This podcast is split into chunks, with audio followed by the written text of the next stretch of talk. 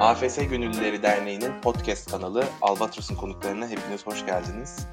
Ben Fatih, bugün yanımda Kaan Büyükköprü var. Nasılsın Kaan? Merhaba Fatih, iyiyim çok teşekkürler. Sen nasılsın? Ben de iyiyim, çok teşekkürler. Biraz seni tanıyabilir miyiz? Kimsin, ne yaparsın? Tabii. Kaan Büyükköprü, 2011-2012 yıllarında AFS programlarıyla bir sene Filipinler'de okudum. Döndüğümden beri de hem AFS Gönüllüleri Derneği'nde hem de diğer sivil toplum kuruluşlarında e, gönüllülük yapıyorum.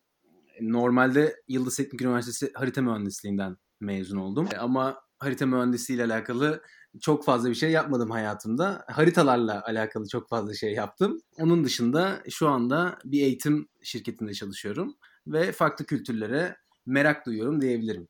Çok güzel. Zaten bugün birazcık senin gezdiğin ülkeler ve yaşadığın deneyimler hakkında konuşmak istiyoruz ama önce gönüllülük yolculuğunla başlayalım istersen. Gönüllü olarak ilk katıldığın şey neydi? Nasıl başladı? Nerelerde gönüllülük yapıyorsun şu anda?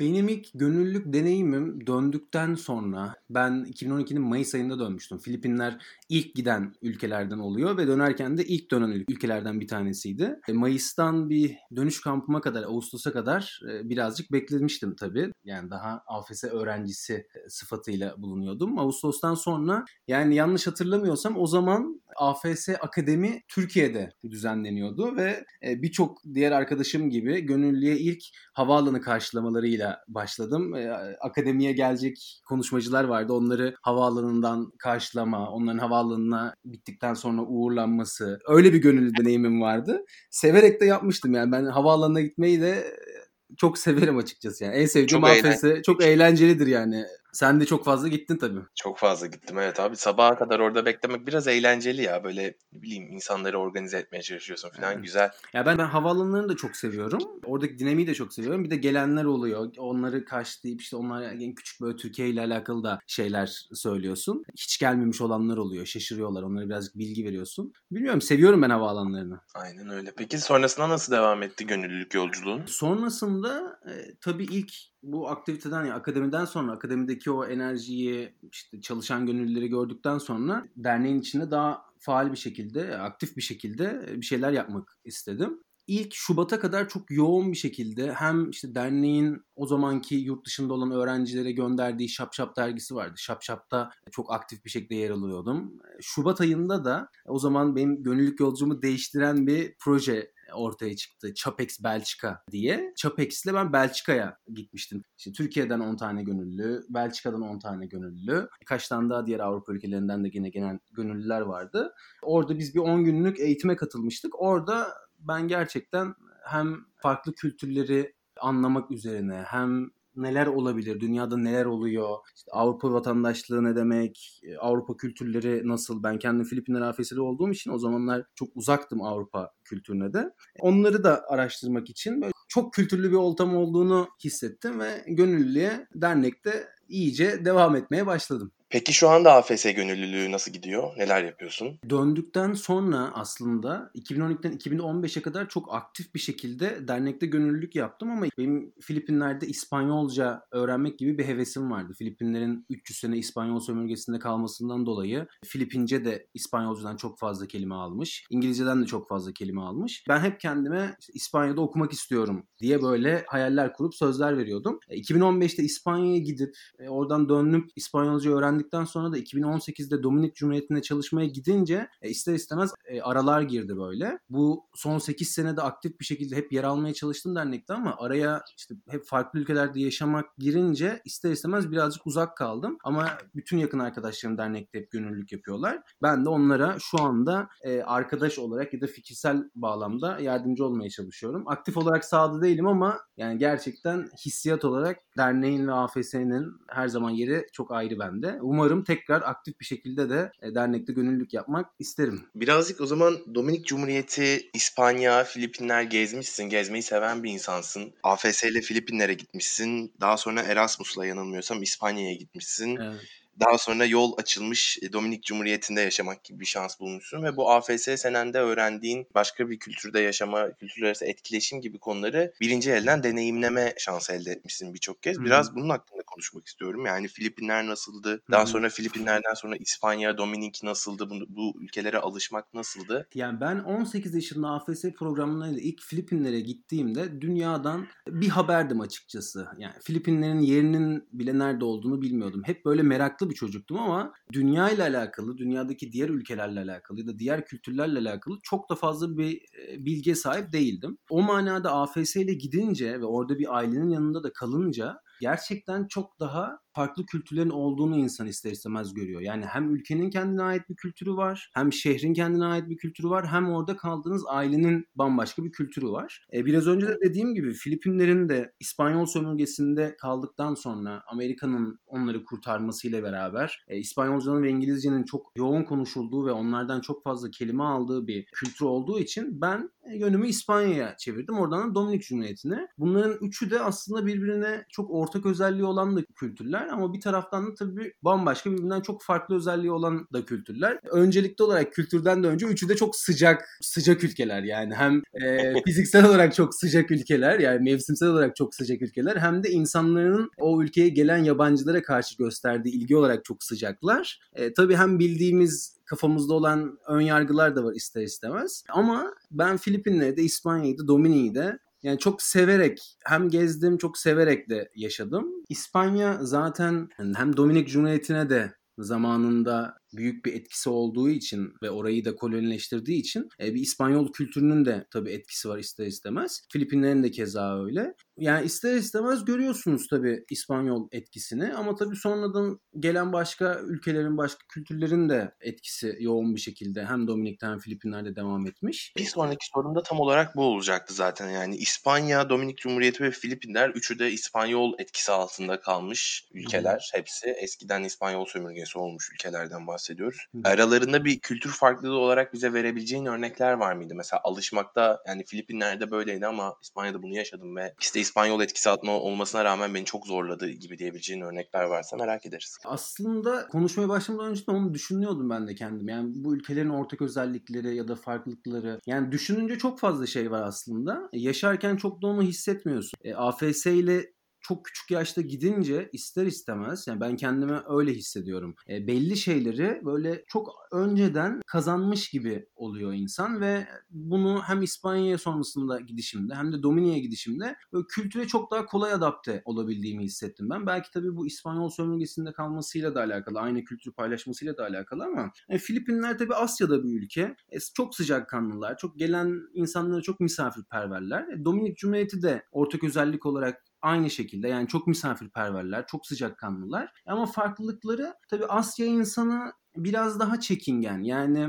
hani İspanyol sömürgesinde kalmışlar e ama çok uzun yıllarda İspanyollardan sonra da Amerika'nın da bir boyundurluğu altında kalma dönemleri olmuş. Tabi dolayısıyla birazcık bastırılmış gibi hissediyorum ben. İnsan tabi yaşarken böyle çok da o farklılıkları ya da işte birbiriyle aynı olan şeyleri bazen hissedemiyor. Üzerine düşünmeye başladığı zaman farklılıkları görüyor. E ama tabi aynı özellikleri çok fazla var Filipinlerin, İspanya'nın ve Dominik'in. Üçünün de çok sıcakkanlı olması, üçünün de çok misafirperver olması. Ama tabi farklı özellikleri e, ister istemez Dominik'te bir Karayip ve Latin Amerika etkisi var. Bu da tabii e, onların hayata bakışlarını veya bir şeyleri çok daha fazla bizim deyimimizle takmadan yani dünya sanki yarın yok olacakmış gibi yaşamaları. Filipinlere göre biraz daha farklı. Filipinlerde insanlar daha çok hani biraz daha fazla çalışalım. Sonuçta yarın paramız olacak mı olmayacak mı? Yarın yiyecek bir yemeğimiz var mı yok mu? Hani yoksa çok büyük bir problem değil ama bugün çalışmamız gerekiyor yarınki ekmeği kazanabilmek için gibi bir mantaliteler. Ama Dominik'te biraz daha sanki insanlar yani yarın olmaya da bilir olabilir. O yüzden e, bugün ne kadar eğlenebilirsek o kadar fazla eğlenelim. Dünya yani Çok yok iyi. olsa da ben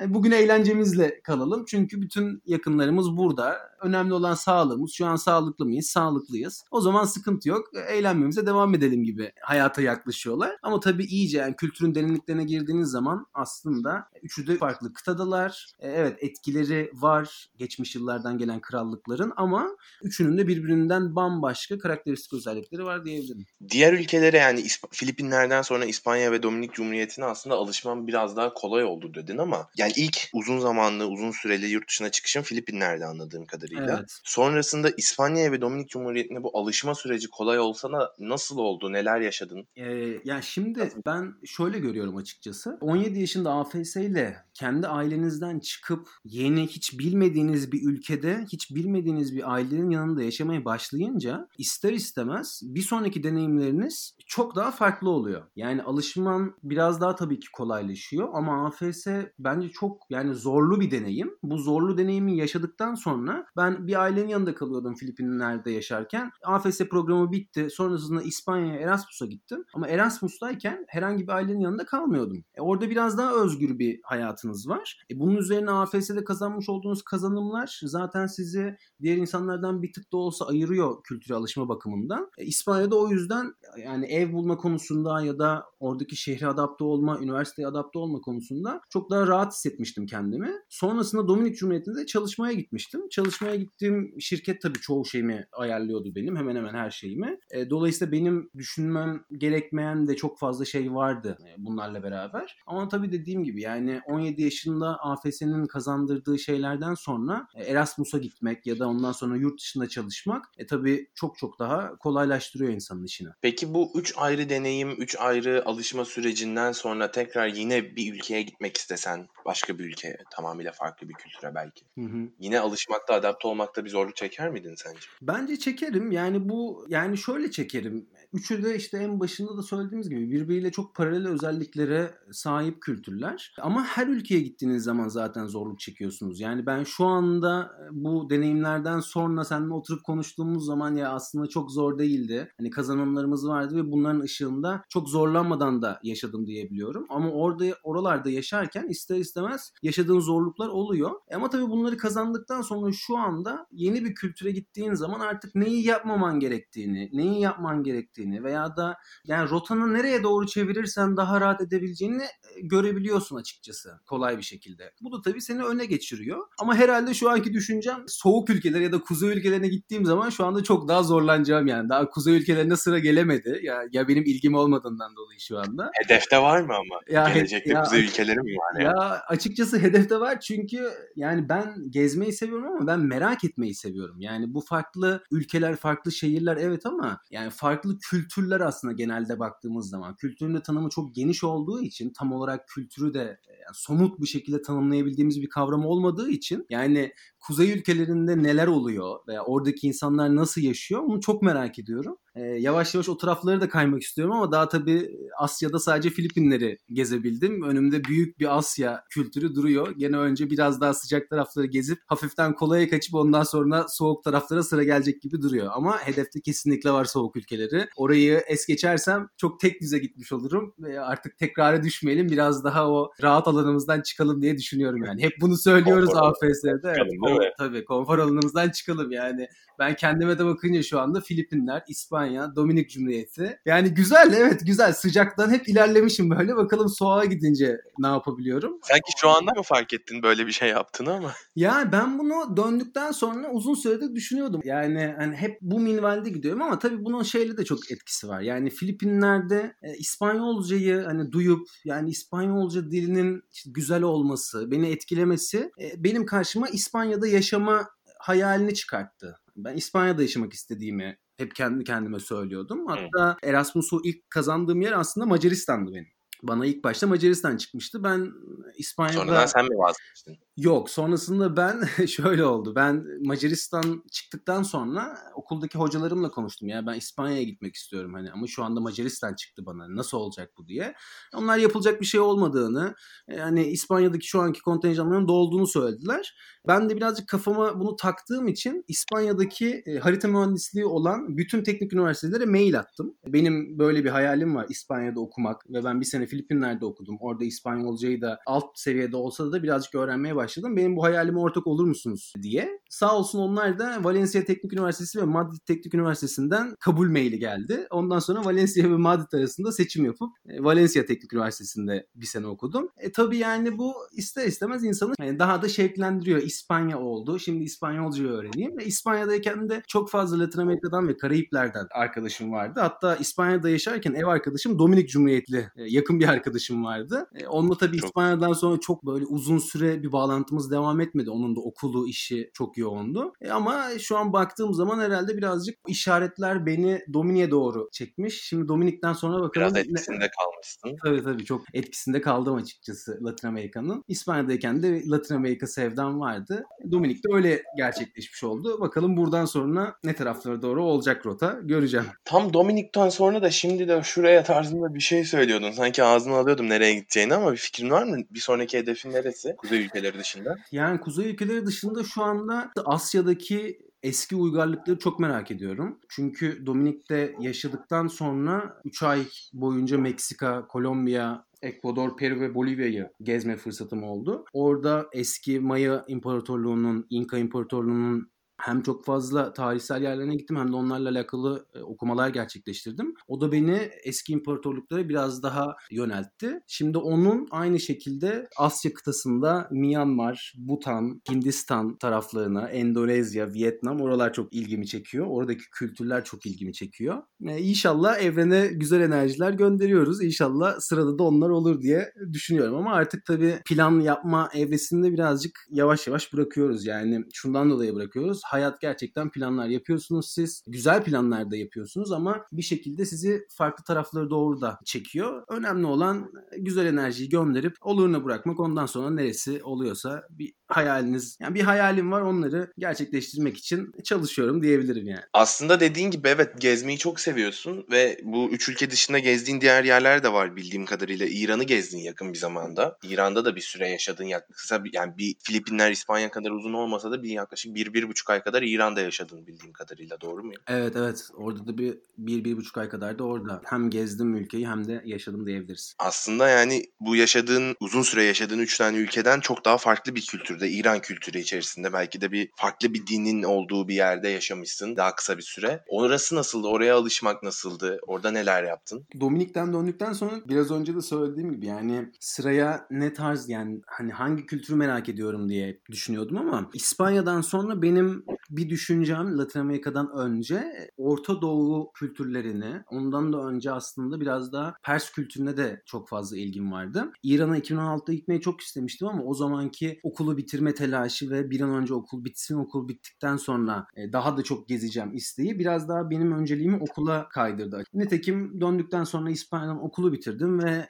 ondan sonra Dominik oldu. Dominik'ten sonra dönünce yani İran hep içimdeki o ukde olarak kalmıştı. Onunla alakalı birazcık okumalar yapmıştım Türkiye'ye dönünce. Gittikçe de ilgimin arttığını fark ettim. İstanbul'dan önce otobüse binip Ankara'ya, Ankara'dan da trene binip İran'a doğru rotamı çevirdim. Yani İran tabii bizim çok yanı başımızda ama bizim bence çok da uzak olduğumuz bir kültür. Benim kendimin de hiç aklımın fikrimin olmadığı bir kültürmüş. Hem eski Pers uygarlığının orada doğmuş olması hem de ondan sonra yaşadığı birçok siyasi ve kültürel olay İran'ı bambaşka bir noktaya getirmiş. Türkiye ile çok fazla kültürel manada ortak özelliği var. Özellikle Türkiye sınırına yakın şehirlerin, Türkiye sınırına yakın bölgelerin Türkiye ile çok bize çok benzer tarafları var. Ama onun dışında ülkenin geri kalanında e, tamamen bir Fars kültürü etkisinde. Kesinlikle gitmek isteyen herkese öneririm. Yani İran bizim yanı başımızda ama hiç fikrimizin olmadığı bir coğrafyaymış. Bu üç tane sıcak kültürü gördükten sonra da birazcık işte kuzey ülkeleri kadar olmasa da biraz daha farklı bir kültür olmasını istiyordum hep içimde. O yüzden İran'a rotayı kaydırdım. Tavsiye ediyorum herkese. Zorlandın mı peki? Zorlandın yani, mı alışırken? Tamamıyla farklı bir kültür. Yani İran yani açıkçası başlarda zorlandım. Yani hani nerede olduğumu çok güvenli olup olup olmadığını kestirmek için çok fazla zamanım olmadı. Yani yol üzerinde insan öğreniyor bunları. Ama bence bizim kültürümüze de yakın olduğundan dolayı birçok şeyi